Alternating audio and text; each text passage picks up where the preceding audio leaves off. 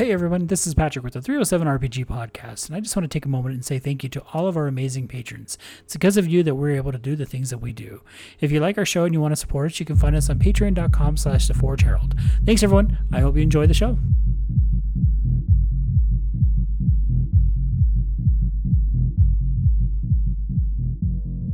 Hello everybody, and welcome to another episode of the three oh seven R P G Podcast. My name is Patrick, and I am your host, and I am joined by my co-host...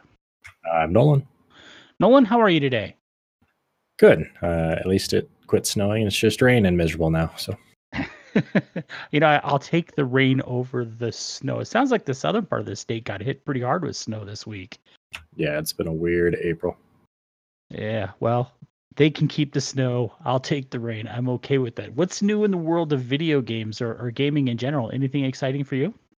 Uh, I really haven't been, uh, you know, with everything going on. It's nice to get a chance to pick up some of these games on sale. Uh, some of them are free through, you know, R P G type things, but there's a lot of discounts, and I spent a lot of time on Steam last night just cycling through some older games I haven't sat down and played, um, working on Pathfinder Kingmaker, um, and that's been kind of fun. A little Pathfinder New Edition. Got excited about their Kickstarter, seeing that it destroyed everything they wanted to get done, so that really did, well. did. Um, but yeah, other than that, little WoW raiding and playing a little more Final Fantasy seven, and just kind of waiting until it's safe to go outside again. Yeah, yeah, I hear you. I actually loaded up a game that I haven't played in quite a while, that being Hearthstone, which I used to play pretty regularly, and decided to, for whatever reason, take a break from it, and I've been playing it quite a bit within the last two days. Is it? Do you feel better? Is it just new enough now, or different no, enough that I you don't. don't you don't see the same builds over and over? I still see Dragon Priest. I still see Reno Locks. I still see. I mean, it's it's it's funny because I, I, I logged into it today thinking, okay, we're gonna we're gonna just or not today. Sorry, yesterday I was like, we're just gonna try it out. There's a new class, Demon Hunter, and I like Demon Hunter when I played WoW, so I thought this will be fun. So I played through the story of of Illidan's Fall, which was kind of cool, and then got the deck. A friend of mine had reached Legend status with his his Demon Hunter deck, so I just went ahead and did all I needed to to craft the cards to build that deck, and surprised that I was able to.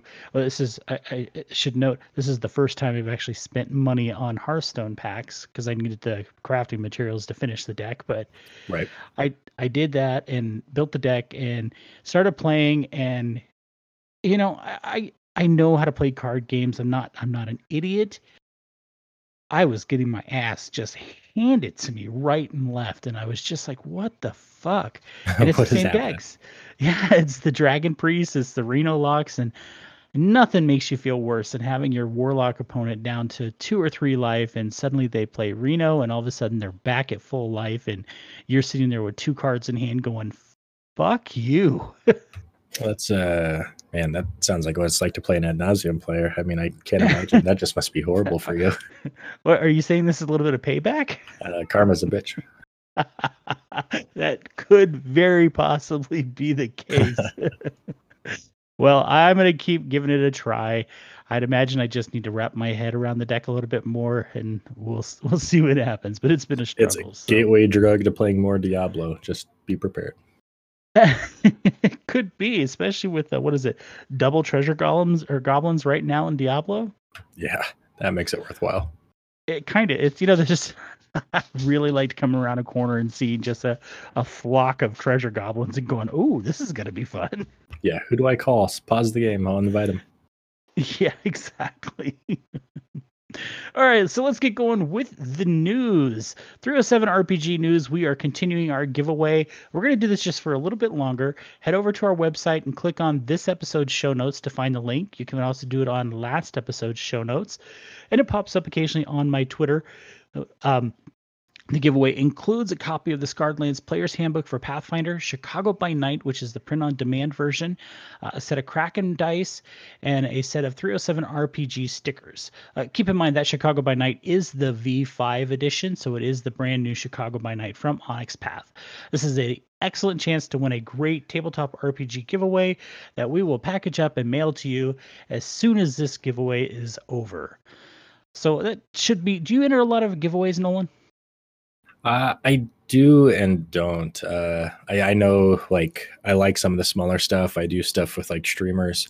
Um, I'm always leery of big companies because it's, I'm afraid that I'm just going to get bombarded with emails and that kind of stuff. So, you know, I, I think it just depends and picks and chooses if I want to hear their stuff. That's fair. And that's something we don't do. We don't bombard you with stuff because, well, we're not a big company. We're yeah, just no, we're not doing it to get your email and stuff like that. We're just happy you guys are listening. So. Yep, and this is our way of spreading a little bit of joy in this world, because who doesn't like getting free books and dice in the mail? Exactly. So that is the news for three oh seven R P G. Let's kick off over to Dungeons and Dragons, where there was a new Unearthed Arcana release this week. Nolan, tell us all about it. It's a revisit of the psionic options, and kind of reading what it is for a lot of people. They were just like, well, they officially have, have killed psionics, which uh, I think what they did was they made some limitations. Um, you know, the fighter kept the, uh, it said the psychic warrior, they called it the Psi Knight. And it allows you to, uh, it gives you some options what you do with your psychic uh, ability. Uh, before it was just like a protective field and an extra damage die. I think it was like a one d four that scaled up to one d six. And that's kind of how you charged your uh, energy for the day. Well, now they've made it where there's some limitations on that. As far as, you know, your protective field isn't just a reaction all the time. It's equal to your int modifier plus one. They added a force jump, is the best way I can I can say it, a psi-powered leap. Uh, so you can get into, you can do that equal to a number uh, times with your int modifier plus one. The big change that they did was is they gave you a psychic die, I guess is the best way to call it. And so depending on your, well, your psionic talent is what they're calling it. So when you make a psionic talent roll, if you roll the highest number on your psionic talent die, it decreases by one die size after the roll. So if you roll a d six, you get a six. Next time you roll a psionic charge, it's a d four. And they're saying this represents you burning through your psionic energy. Now, if you roll a one, say on your d four, now it goes back up to a d six. If you roll a d six, get a six, you roll a d four, you get a four, it now becomes unavailable until you finish a long rest. So kind of one of those, I I don't know. I can see that one of those things. Again, if you're rolling hot and it's a good day, this is amazing. If it's one of those things, all of a sudden you lose your charge after two times, it kind of takes you out of the thing you built your class around for the whole day. So... So any other updates to that class then? They kept the uh, they kept the soul knife, kind of changed a little bit with it as well, with the, the soul blade, added in the changing the dice size. The big thing here, and probably the biggest thing, is the thing that we complained about. They took the psionic away from the wizard and they made it a sorcerer. Right. And so them finally, you know, I don't, you know, I like to think that they listen to us personally, but we know that's probably not the case. But I think there was some good feedback of this isn't something that is, uh, it's not something that you learn. It's something you're born with. And so seeing that as a psychic subclass is pretty cool. I I like it. Uh, I heard it's not very, I don't know. Again, people really just dislike sorcerer in this edition, and so I think a lot of people were really upset about that by saying that it was it's over, it's done, blah blah blah. But I really like the change on that. I would play a psychic psionic uh, over a psychic wizard personally. So there is a link in the show notes to that U A if you want to check that out. Other than that, of course, uh, Wizards of the Coast is continuing with their stay at home, play at home campaign. Uh, more free material is coming out, including more items for the younger gamer or potential gamer in your family. There's some coloring pages and things like that, just to get, you know, I'd imagine it.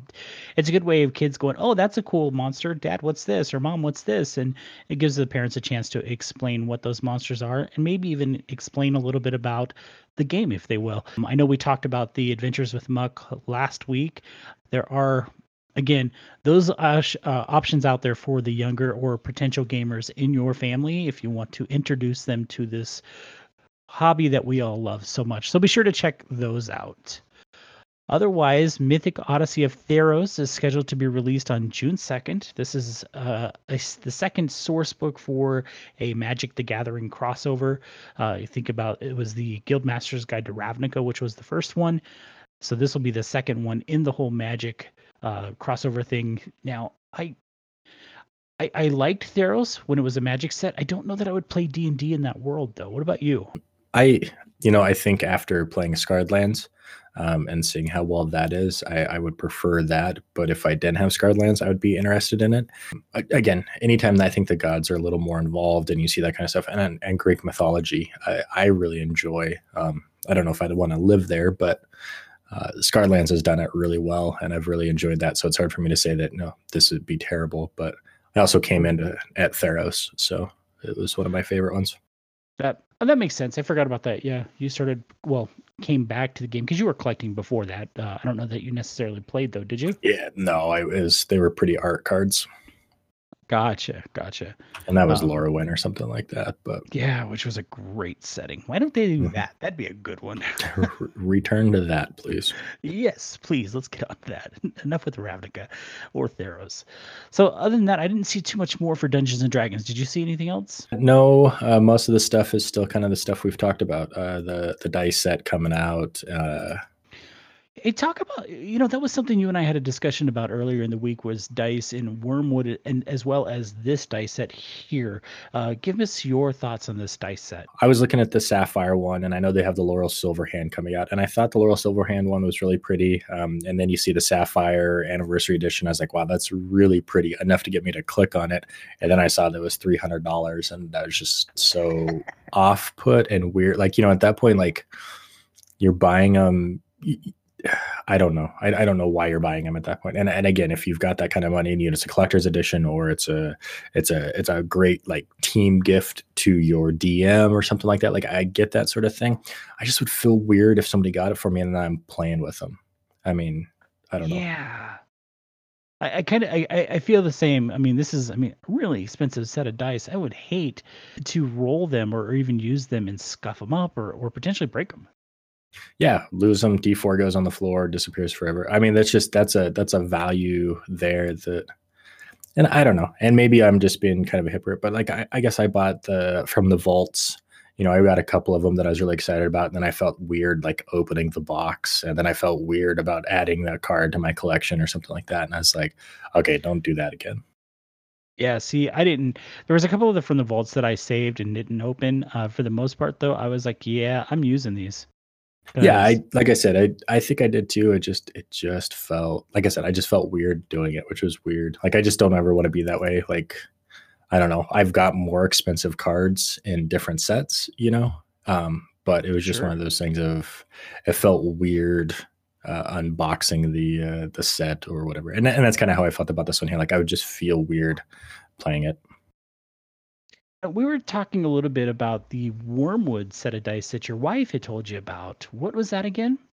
Well, it looked like they had a Kickstarter where they were coming out with resin, handcrafted gemstones, glass, and wood. And we thought, uh, her and I both thought the the wooden one sounded pretty cool, just from a, a option of, you know, we've played with metal ones, we've played with giant ones, and and we've recorded. And when you hear the giant Uh, thunder crack, someone a gunshot in the background, uh, you realize that maybe that wasn't the best idea.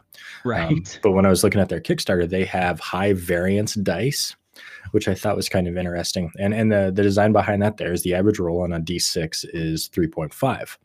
And if you roll a typical D six, you have numbers one, two, three, four, five, six. Gives you three point five. Well, on the high variance D six, uh, it's weighted so that your rolls are more extreme. So on an average roll set, you'll get a one, a one, a three, a four, a six, and a six. The average roll still is three point five. However, your chances for great success or massive failures have just doubled. And I can, I don't know how I feel about that. Like, I think that would be neat, but it'd be one of those things of like, hey, we're playing a high variance campaign. Everybody, I've got some dice for you or something like that.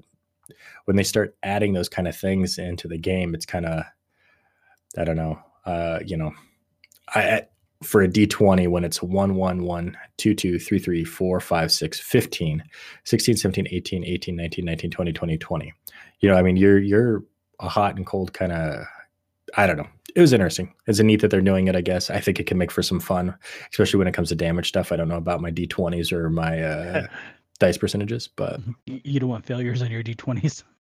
Well, I just, uh, yeah, I, I think that's just one of those, again, you can have a really good party go down by some bad rolls, and, and maybe that's the fun, and maybe yeah. I take it too serious. Uh, again, it would be one of those things of if the whole table was doing it and you kind of, it's like, it's like playing Call of Duty and taking a shot every time you get shot. Like, you know, like you're going to get worse as the game goes on. Something bad is going to happen, and we're all watching it for the car crash, you know. And, and I think if everybody's on the same page for what that is, you're like, oh, this is the one. Yeah, no, you're up. You have advantage. Let's see if you finally get double ones, you know. Or, oh my gosh, that would be almost comical, and you're almost holding your breath every time you check that die, especially if it's in a critical situation, like you're on your last death saving throw and you're using that high variance D twenty. Yeah. Yeah. And like I said, I think if the whole table was doing it, I think it'd be fun. Be, you know, have some cocktails around it. But if it's your, you know, if it's your epic campaign and, and it's one of those moments of, you know, we're going to wipe and start over, you might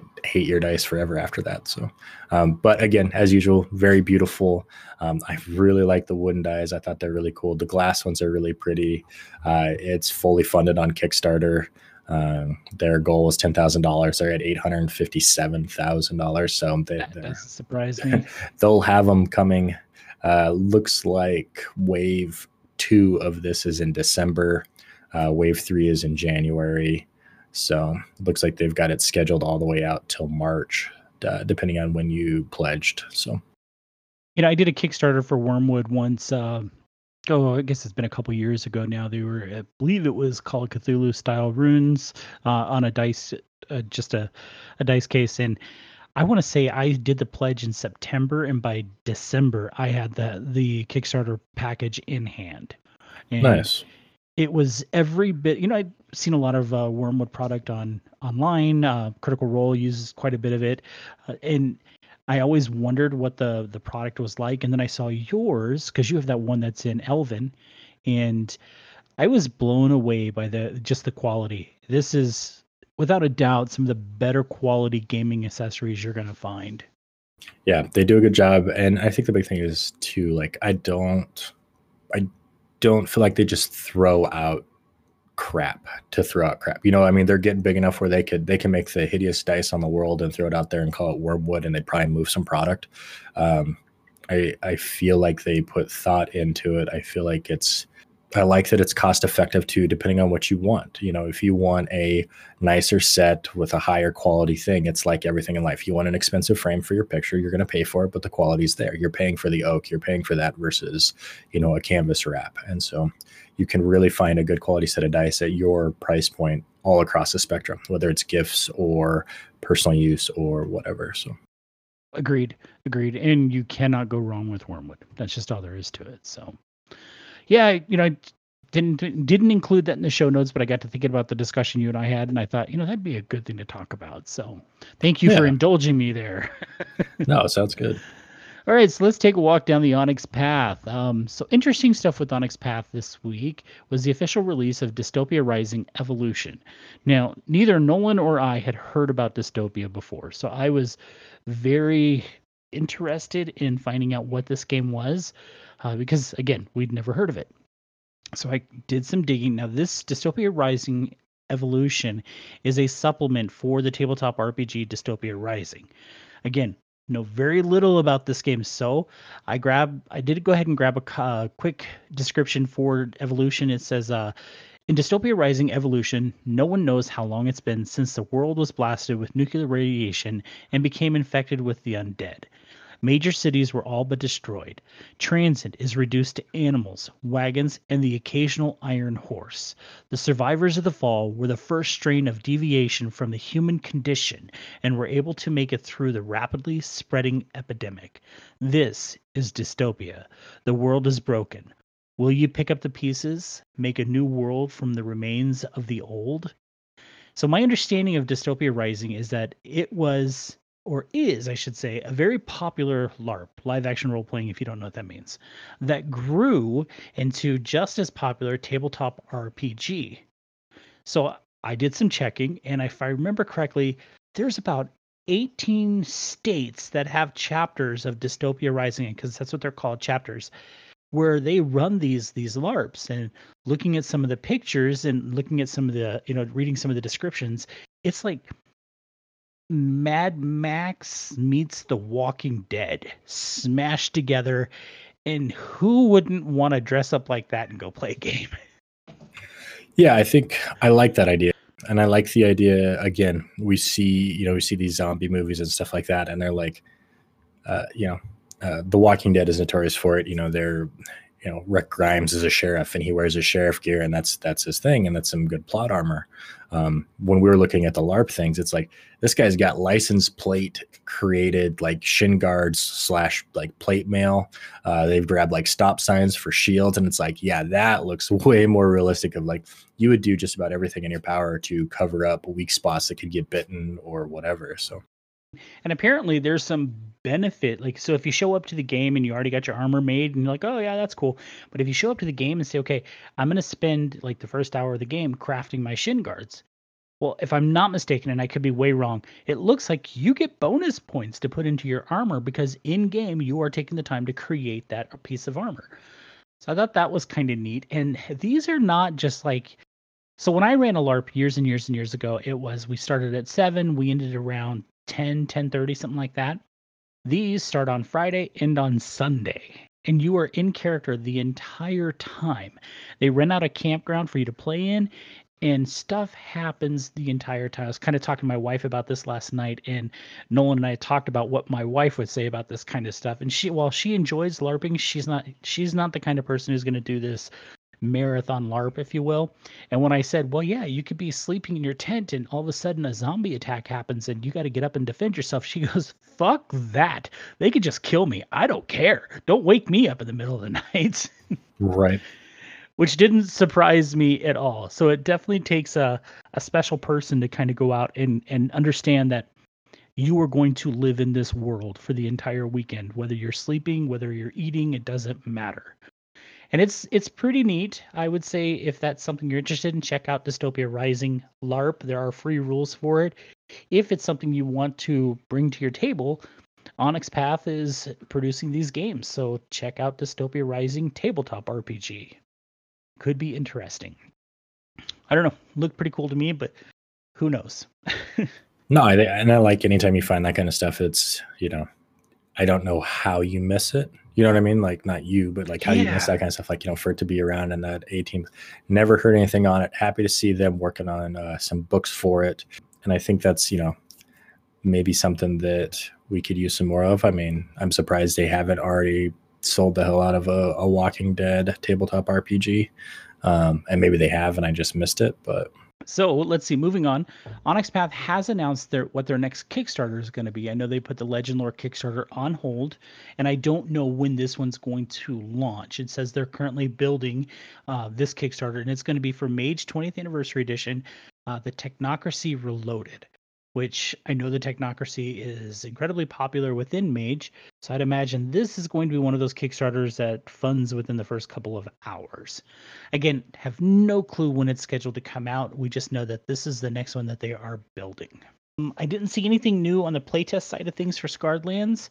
Uh, we should be seeing the next part of Vigil's Watch very soon. I think it's the last Wednesday of the month that they release those. So that should be coming fairly soon. Uh, the other thing I wanted to mention, I got an email yesterday. It looks like Onyx Path is doing a pay what you want sale on DriveThru R P G for the Scarred Lands Player's Handbook, as well as the Wise and Wicked supplement to Scarred Lands. Pay what you want means exactly that. You pay what you want. They just trust that you're going to find some value and give them something for it. Uh, even if it's just a couple of bucks, they're fine with that. So this is a great opportunity for you to go if you need to and pick up those P D Fs for whatever you feel like you want to pay for them. So make sure you head over to DriveThru R P G and check that out. Modifius, uh, let's see. I received notification for a new pro- for a few new products from Modifius. So this is actually probably the most news we've had for Modifius in quite a while. First is Agents of Concordia.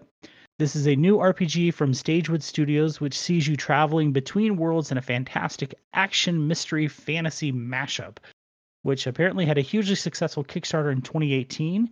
It is currently available for purchase on DriveThru R P G. They also announced the release of Conan the Scout. This is a new sourcebook for the Conan Adventures R P G that sees you exploring adventure on the Pictish frontier. Again, purchasable on Modifius. And then the other release for Modifius is Dark Dealings in the Shaded Souk, S O U Q. I have no idea how to say that. This is an adventure book for the award-winning tabletop R P G Black Void. Again, that is purchasable on uh, through DriveThruRPG. Remember that Modiphius is not currently shipping any physical products right now.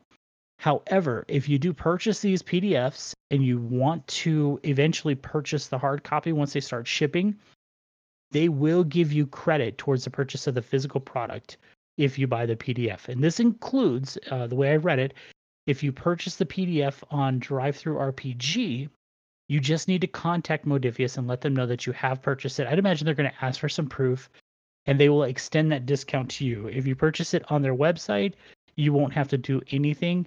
Um, they'll just go ahead and give you that, let you know that you have that credit available to you when they are physically shipping books, which I thought that was kind of a neat little way to do that. Yeah, I think that's a nice way to let you double dip, get your stuff now, and still make sure you're taken care of. Let's move over to Hunter's Entertainment. Uh, we haven't talked about them in, in a while because, well, there hasn't been anything to talk about. And we actually, I meant to bring this up last week, but I completely forgot. And so we're bringing it up this week. So Hunter's Entertainment, for those of you who do know or don't know, I should say, are the, is a studio that is currently working on Werewolf the Apocalypse fifth edition. Nothing new. There's nothing written about the book. There wasn't any previews or anything about this book that was released. What was released, though, is the list of authors who are going to be working on it. People like B. Dave Walters of, um, well, he's worked with Wizards of the Coast and a couple other gaming companies, but he's also on uh, L A by Night, which has been insanely popular for a Vampire the Masquerade uh, live stream. There is a video that details all the uh, writers, um, and I have included that in the show notes. Uh, I just want to give a quick shout out to our friend Matthew Dawkins, the Gentleman Gamer, who is one of the writers on this on this project, which I don't think you can ask for someone better to have on here, because Matthew absolutely loves the World of Darkness and does a fantastic job as the line developer for Onyx Path with Vampire the Masquerade or the World of Darkness at whole. So I'm really excited to see that he was indeed part of this project. Well, that's a lot of news. Yeah, nice to have some stuff out there. Yeah. So that is going to bring us to our uh, topic of the night. As you know, we've been talking about things inspired by or directly related to Critical Role all month. We have not talked about the show because none of us are experts on the show. And frankly, that's not what we're doing here.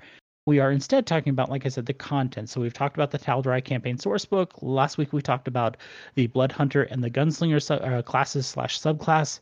And this week we're going to be talking about the new Dungeons and Dragons sourcebook, Explorer's Guide to Wildemount. Okay, so Explorer's Guide to Wildemount. Nolan, what can you tell us about this book, just on first glance? Well, and I think as we go through this too, we'll probably have to bounce back and forth because you got a physical copy and I picked it up on D and D Beyond. Um, so I think maybe the first part would be, you know, we talked about Tal'Dorei uh, source book, uh, how, you know, we were really complimentive of the art and layout. Uh, I'm imagining it probably got kind of the same feel, but can you tell it's a different company? Does it feel like the same world? How does the physical copy look? So looking at the physical copy, first thing to remember is this is a big book. This is a, a really thick book.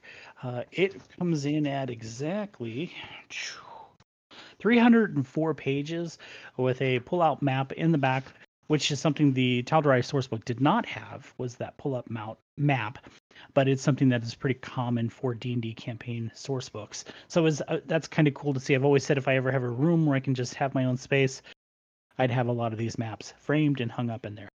It is, of course, it's it's a Dungeons and Dragons book. It is an official Wizards of the Coast release, so you know that the quality is there. I will say there's some recycled art from other things, which I'm okay with, but then you get into some of the artwork, whereas the Tal'Dorei sourcebook, I think every piece of art that I saw was striking. It was just good.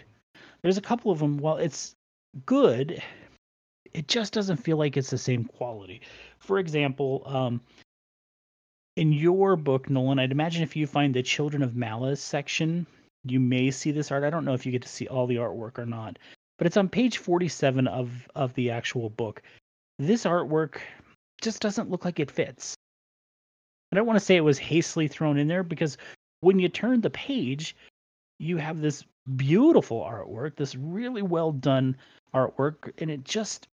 Yeah, there's there's some discrepancies there. Now, keep in mind, I'm not an artist. So even the art that I say doesn't really go with the book is way better than anything I could do. So please understand, I am not insulting an artist in any way, shape, or form. It just doesn't seem to have the same quality as the rest of the book. And there's a few where you get that kind of stuff. Yeah, I, don't know. I see what you're you saying. See... Okay, so you can see the artwork on the electronic edition? Yeah, they're talking about the people of the region. And it is. It's almost like, are you talking about the ones that almost look like Disney characters? Yeah. Yeah, so one art set does look like almost a, a Disney Mulan style art. And then the one below it is almost a borderline realistic rendition. Um, and I don't know if it's, yeah, I don't know where they got their art, or if it's done by the fans, or if it was done by, you know, if they... Yeah, it's hard to say, because it, it definitely, the next couple pages of people in that are not the same style. So a couple technical things about this book. Lead writer on this book is Matthew Mercer. So he clearly had a lot to do with this book. And why wouldn't he? Because this is his baby. Other writers include James Heck, who was involved in the Tal'Dorei campaign sourcebook, James Intercasso, and Chris Lockey. The developers for the book were Jeremy Crawford, Dan Dillon, uh, Ben Petris- Petrisor, and Kate Welch. And, of course, the managing editor is Christopher Perkins. Art director is Kate Irwin. Uh, graphic designers are Trish Yoakum, Tristan Falcone. Uh, and, of course, we can go into all sorts of the other artists. There's a lot of artists involved in this. And I don't want to belittle any of them. Uh, it's just a lot of a lot of names that was involved with this book. But I do like that Matt Mercer was the lead writer in this book, so you are getting Matt's work. You're not getting something that Wizards of the Coast threw together and just had him uh, consult on. Right, right. So chapter one of this book is the history of Wildemount, which if you looked at the campaign source book, or the Tal'Dorei campaign source book, you're going to see a lot of similarities because, well, it's the same world.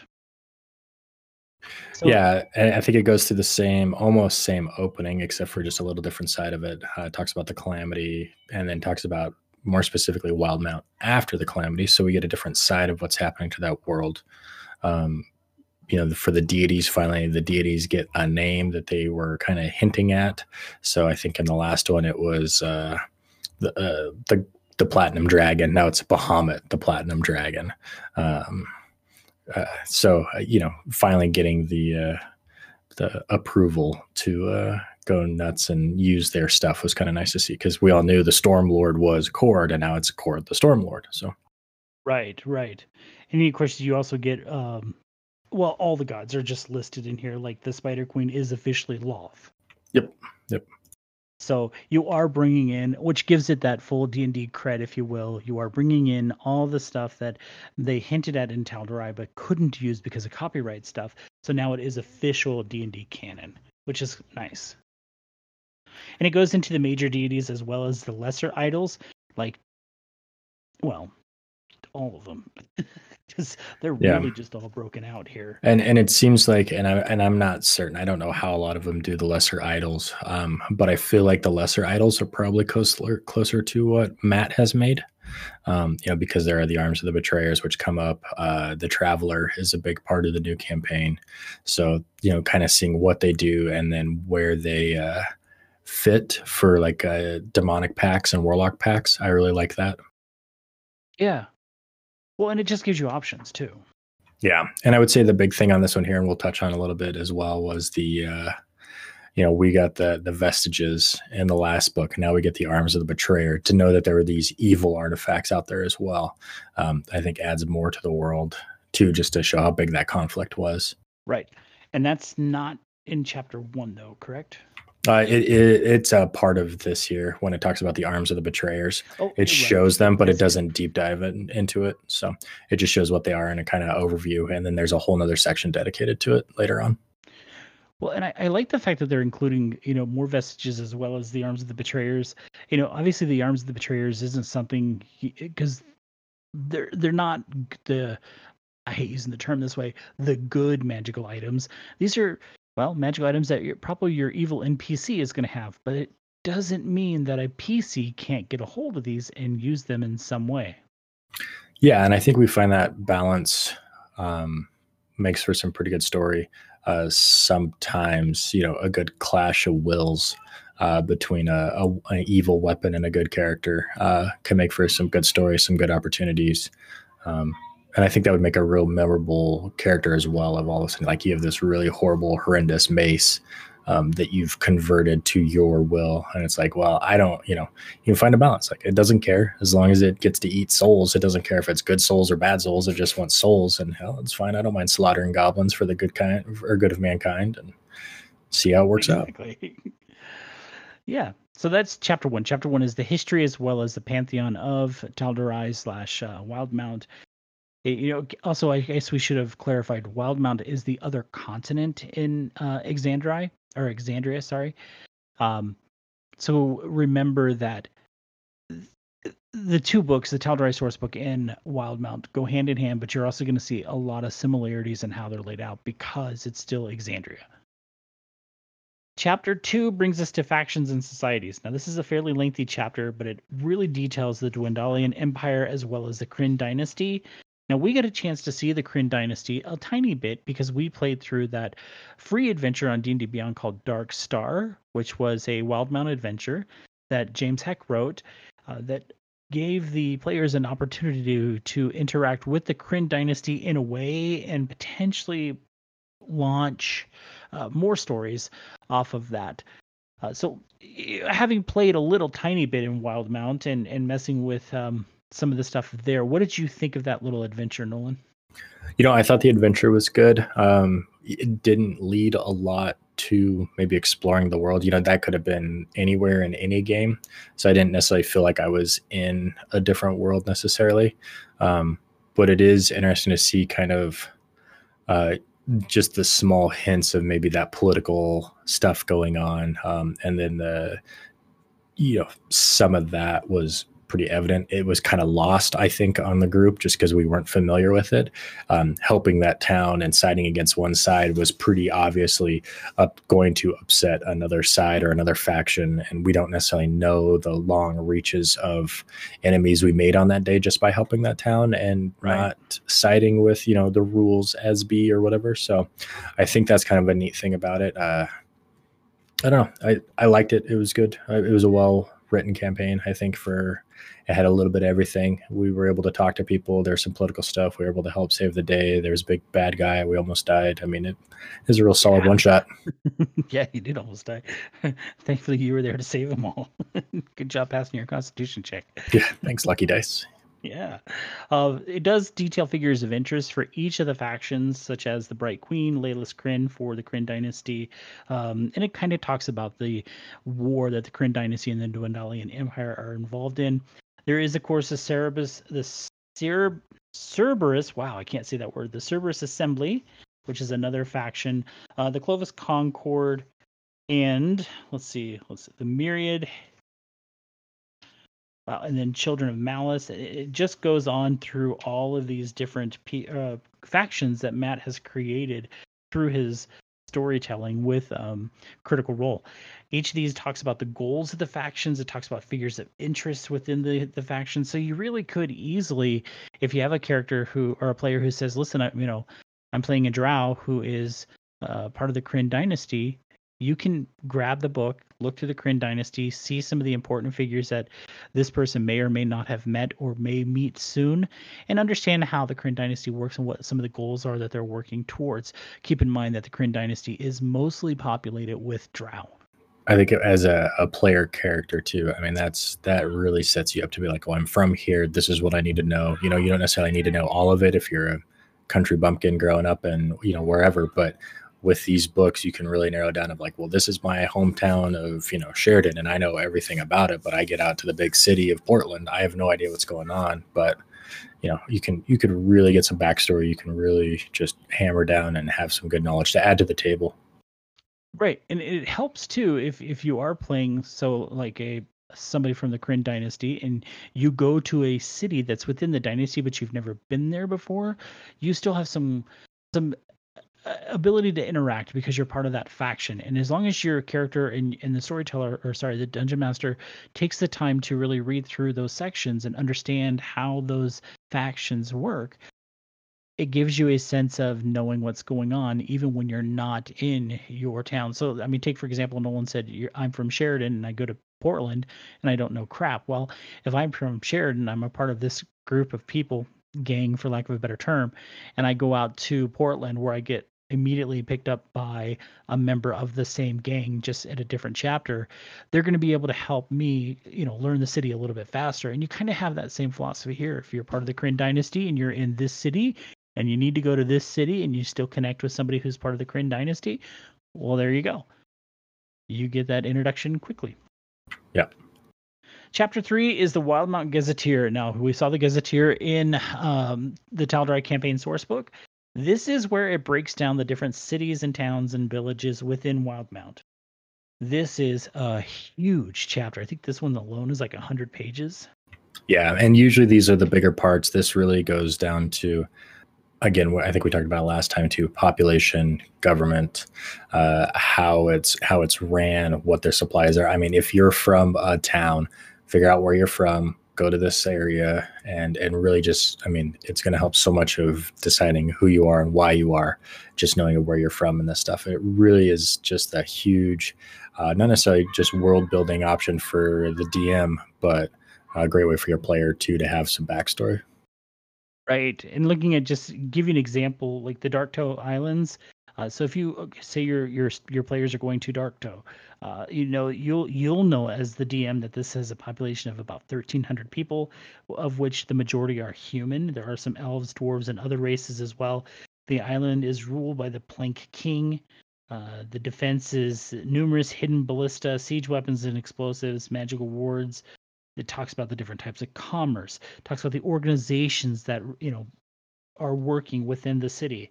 Then it tells you how you can arrive by land or sea. And as we all know, in Exandria, airships are uh, an option for transportation. And it goes into, like I said, the government, but it really details the government. It talks about what crime is like in this city. And then it goes into the geography of the city as well as, and this is what I think is probably the most important part if you're a dungeon master or even a someone who's wanting to learn how to D M and, and play specifically in Exandria.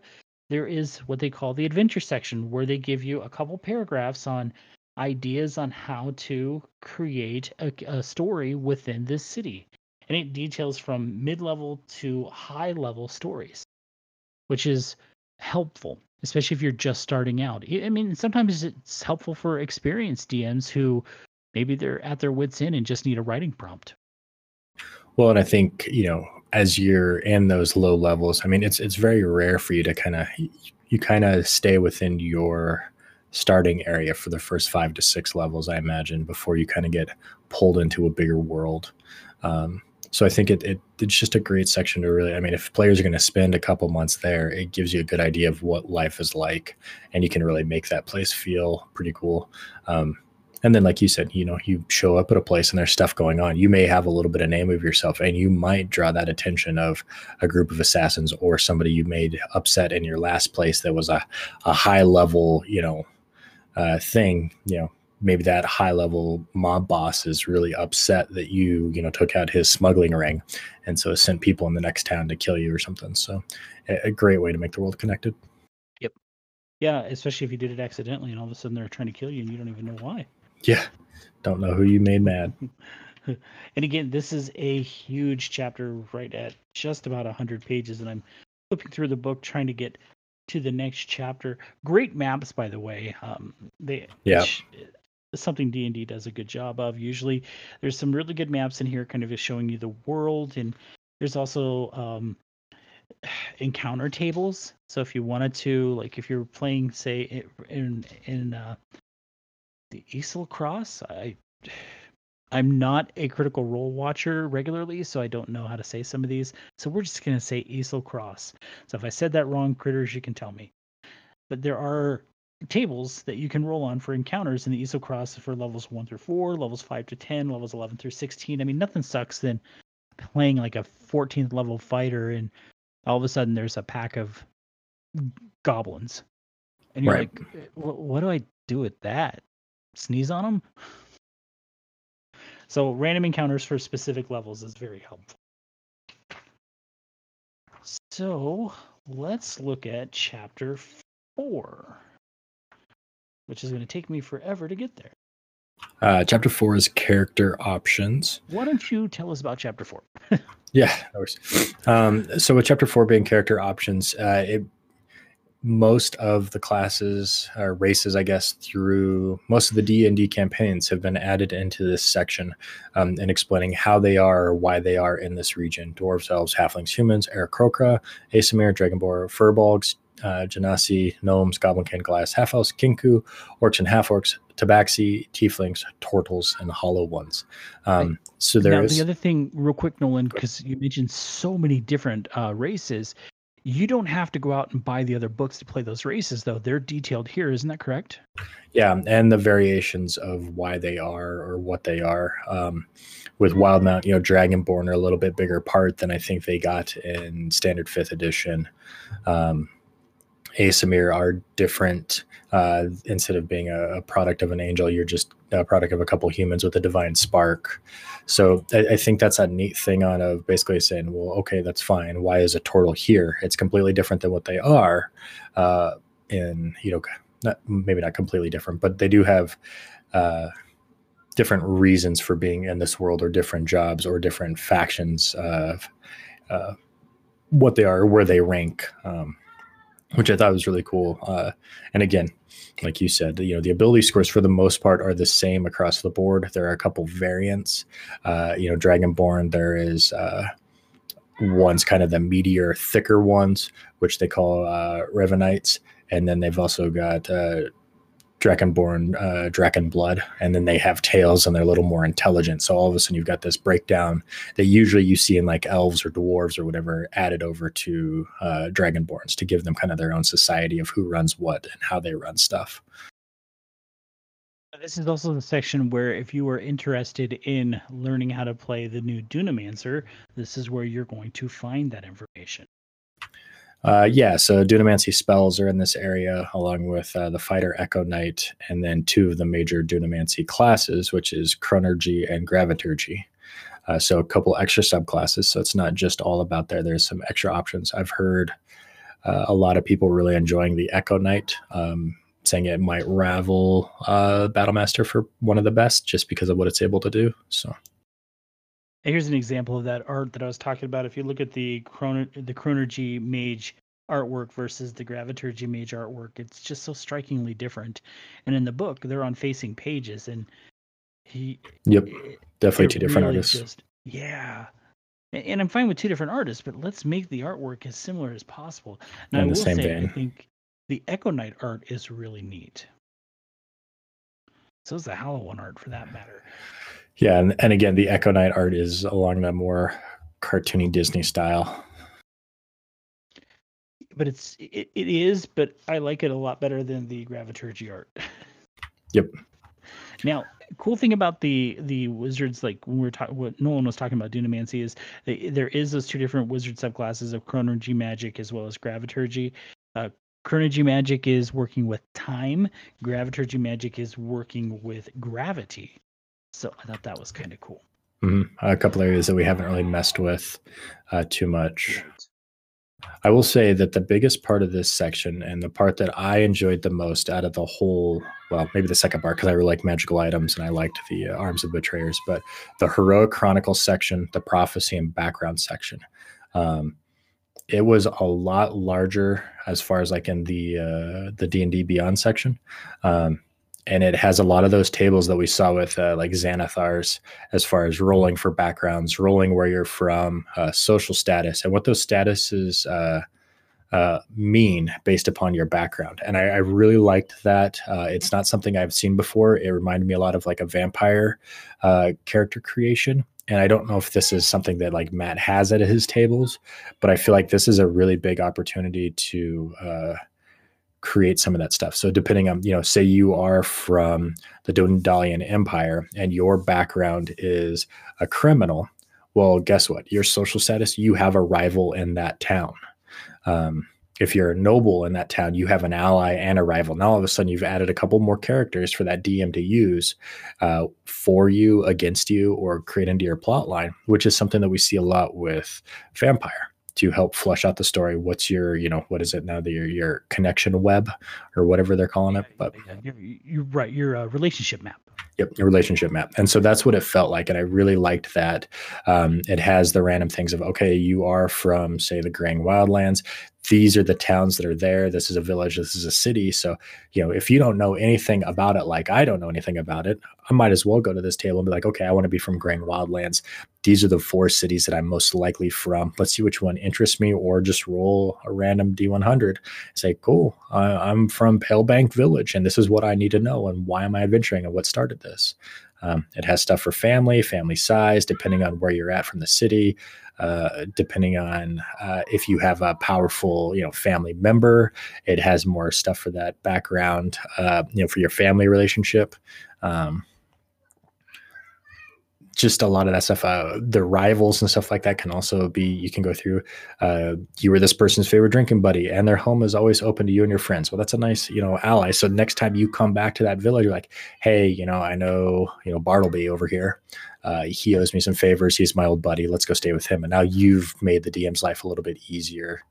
Um, I don't know. And even some of that stuff, you get a high end random enemy, and it is an adult red dragon, and a fateful moment that you as a D M are like, well, I'm gonna have to write this in, and this is gonna be epic, right? And and it's really neat. You know, you talk about that drinking buddy Bartleby. That's, I mean, that's really going, looking at like touchstones in Vampire the Masquerade fifth edition as well.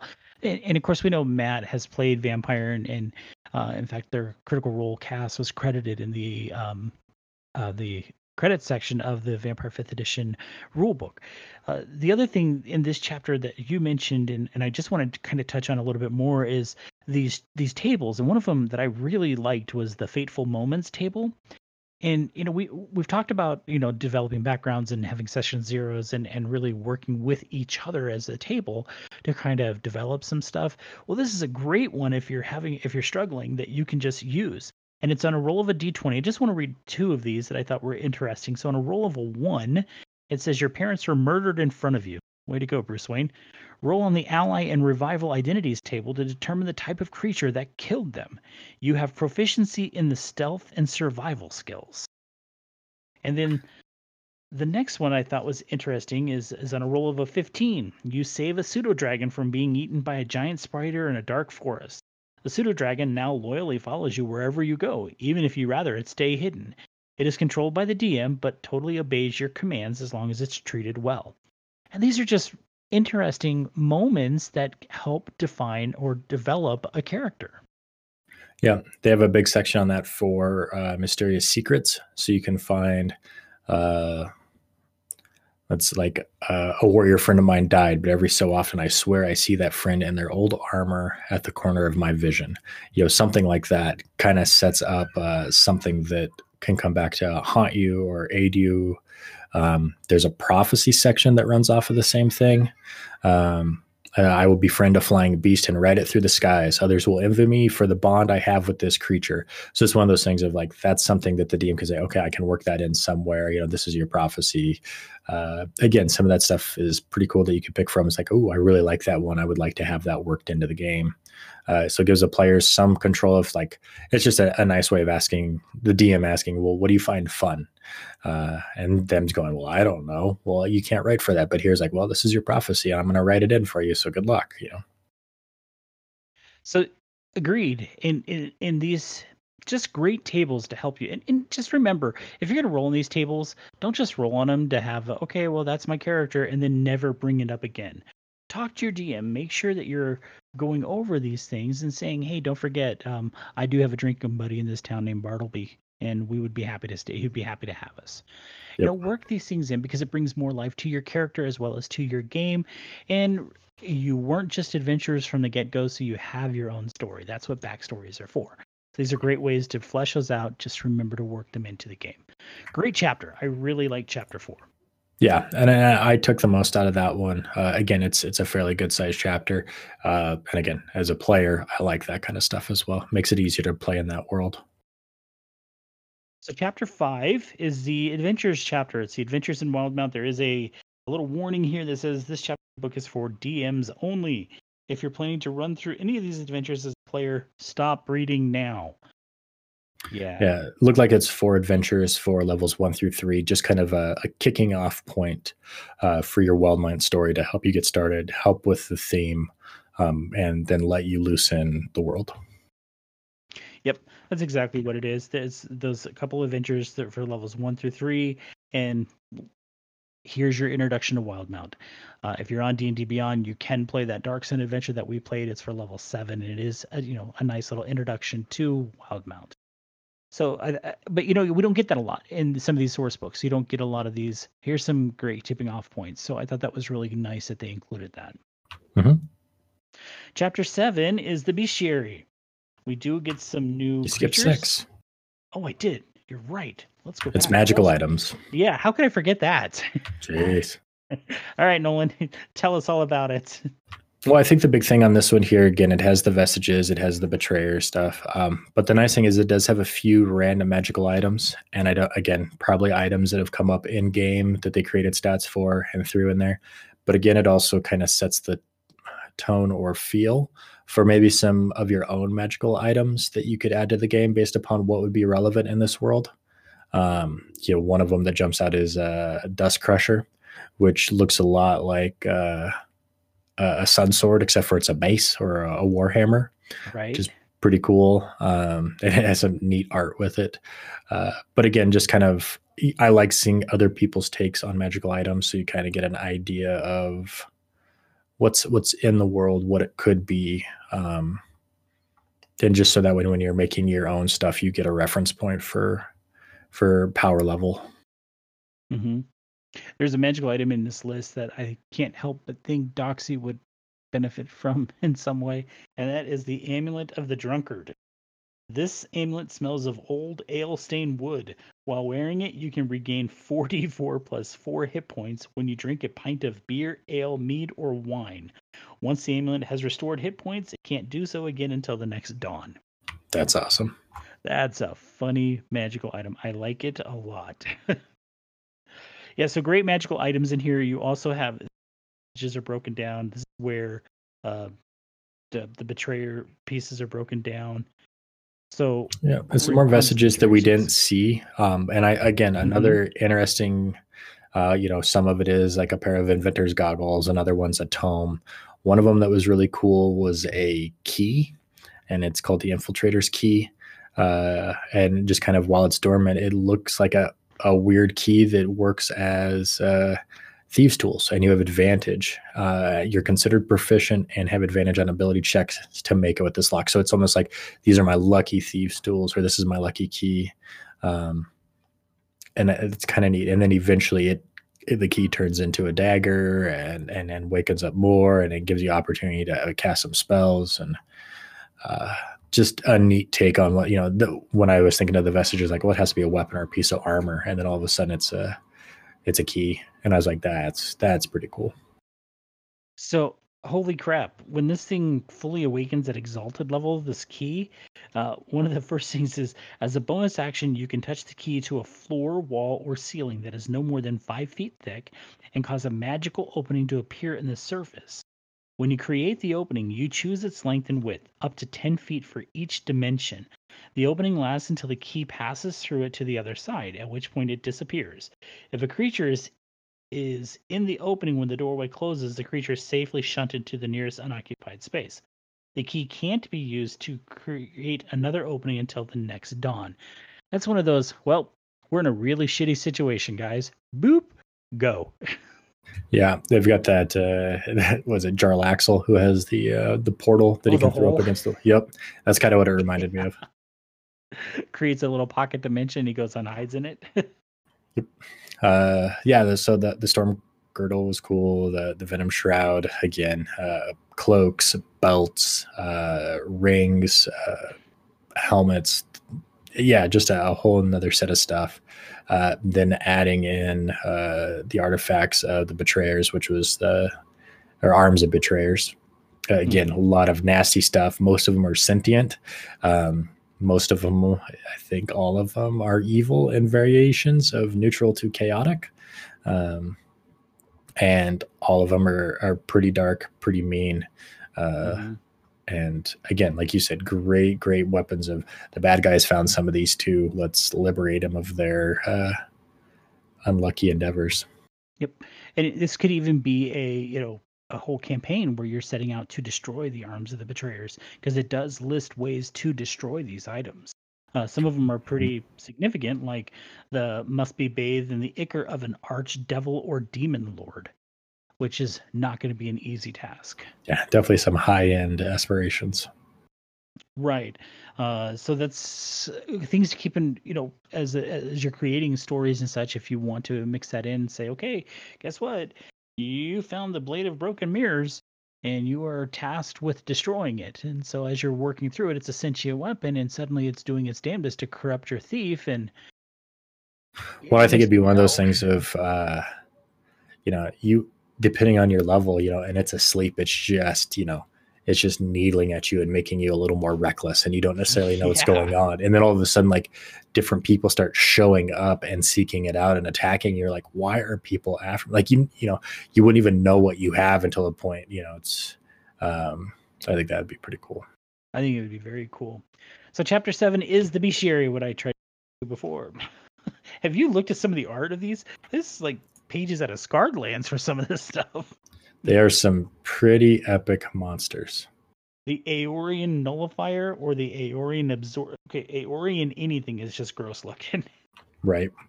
Uh, I think we saw the the more sabers were a lot more intense than everybody thought they were going to be. Yep. And we also see Blood Hunters. So we get to see Blood Hunters as a, not only a player, well, yeah, not only as something you can play, but as something you can fight against. So that's always helpful. A great bestiary, uh, you know, wow, that frost giant zombie looks wicked. Yeah, we got to, we ran into a couple of those, right? We ran into the mm-hmm. Nergolids and the husks.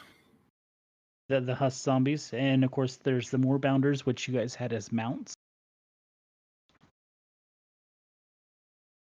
Yeah, nice looking scary cats. And of course, that brings us finally to the glossary, as well as the index. Indexes are all, I use indexes all the time now. Maybe it's the old school in me. I'm old, and I like turning to the index to quickly search through a book. So I think indexes are very handy. And then the last page of the book is, of course, that map, which I don't know. I haven't torn mine out. It's going to stay in the book for a while. That's for sure. Yeah, same. So As, as you look at this book, Nolan, and you, you kind of decide, obviously we both bought it because we wanted to talk about it here on the show. As you look at this book, as you're the average player, is this a book that you would want in your D and D collection? Uh, you know, after, again, uh, usually as a player, you're looking for those character options. Uh, when we looked at Sword Coast Adventurers, you know, it had Bladesinger. It had, uh, you know, some pretty good playable classes that I really enjoyed. But I, after I got out of that section, I didn't feel like I got a lot. Um, this one here, there's quite a bit for both sides. And even just uh, tying into like that Xanathar's character creation section, uh, I, I thought that was really neat. I really like the idea of those heroic events, um, and then like that, you know, that creation, player mapping, relationship map, style ally, um, and and then the heroic destiny and, and that kind of stuff. I, I think that would be a lot of fun stuff if I was going to not even just necessarily play in in, in Wildemount or Exandria, is bring that into my game, because it, again, if I ask for If I ask for you to give me a character backstory and you come up with a, a thirty-page thing, I probably am never going to meet those expectations, um, just because you've already written that story and you already have in your mind of what you want to happen. And now I got to try and interpret your wants. Um, this here is, again, like a lot of those books, it's vague enough um, to get a good starting point, uh, a good idea, um, and and and some tables that will come up with that there, where it's not, the player doesn't already have the story done in their head, um, and you can't disappoint them. You can surprise them, like, oh my God, this is my prophecy. It's happening. It's not what I thought it was going to be. This is amazing. You know, they just don't see it coming. So I, I think there's a lot to take away from that section alone and apply to every campaign I ever play going forward. Um, and then also, if you're going to play in this world, I think it's a huge, huge, huge boon to add those, why the races are the way they are. Um, and again, the locations and stuff are just well done. So yeah, definitely a purchase for me. Um, if you're playing in Wildemount, then absolutely yes. And now, even if you're not, um, I would recommend adding some of that stuff to your, if you're a heavier R P table, not just about the combat, then I would, I would look at the, the Hero Chronicles section pretty heavily. Right. I, I look at this book in, you know, I don't always buy the D and D books when they come out. Sometimes I hesitate a little bit just because, well, I have a lot of books. But this was one of those that even had we not been talking about it here on our show, I would have probably bought this book. And knowing, and the reason I say that is because having looked at the Tal'Dorei campaign sourcebook when I bought that one, and just seeing the the neat, just how well Matt and, and James, because you got to give James credit too, how well they developed that book and how well written it was. And as a D M, I want to know about each of those those cities, especially. It really helps me to say, okay, well, you guys, you, you've just arrived at, you know, City X, and this is what it's like, but I have no idea because I didn't, you know, maybe I didn't do my homework or, or whatever, for whatever reason, or I just off the top of my head throughout a city. Well, now I can say, okay, you guys have arrived at um, Galgorad. Galgorad is ran by this person. This is what's going on. And as they're playing in Galgorad, I can say, well, you know, I know for a fact that pickpocketing is really big in Galgorad. This happens a lot. And I can roll dice to see if maybe something that the players didn't want to lose suddenly gets pickpocketed, and they get to start a whole story trying to chase down this pickpocketer, this network of thieves who has stolen something from them. So there's really neat adventure ideas just from reading about the cities. Uh, the magical art or the magical items list, like simple things like that amulet of the drunkard, can add a lot of flavor to your game. Well, hold on, guys. I need to drink an ale before I can do anything because I got beat up in the last fight. It adds fun stuff to the game. So for me, this is definitely a must-buy book. I don't have any... Re- There's no buyer's remorse for mine this one. This is a book that I can see myself going to a few times, especially with character creation. Even if I'm doing my own, you know, world creation, this is a great idea generator. I can pull from this book and draw influence from it to help me create other things, or just to sit down with players. I mean, use the tables for anything. You don't have to play in Wildemount. Use those those tables. Uh, they're they're great. Uh, this with Xanathar's, holy crap! You can create some amazing characters just by rolling a couple dice. So yeah, I think it's a must buy. Agreed. Well, that is it for this week. That was our topic of the night, of course. And then next week, we're just going to kind of wrap up on what we've talked about for the month and just give you some of our final thoughts on the stuff that has been created or influenced by Critical Role.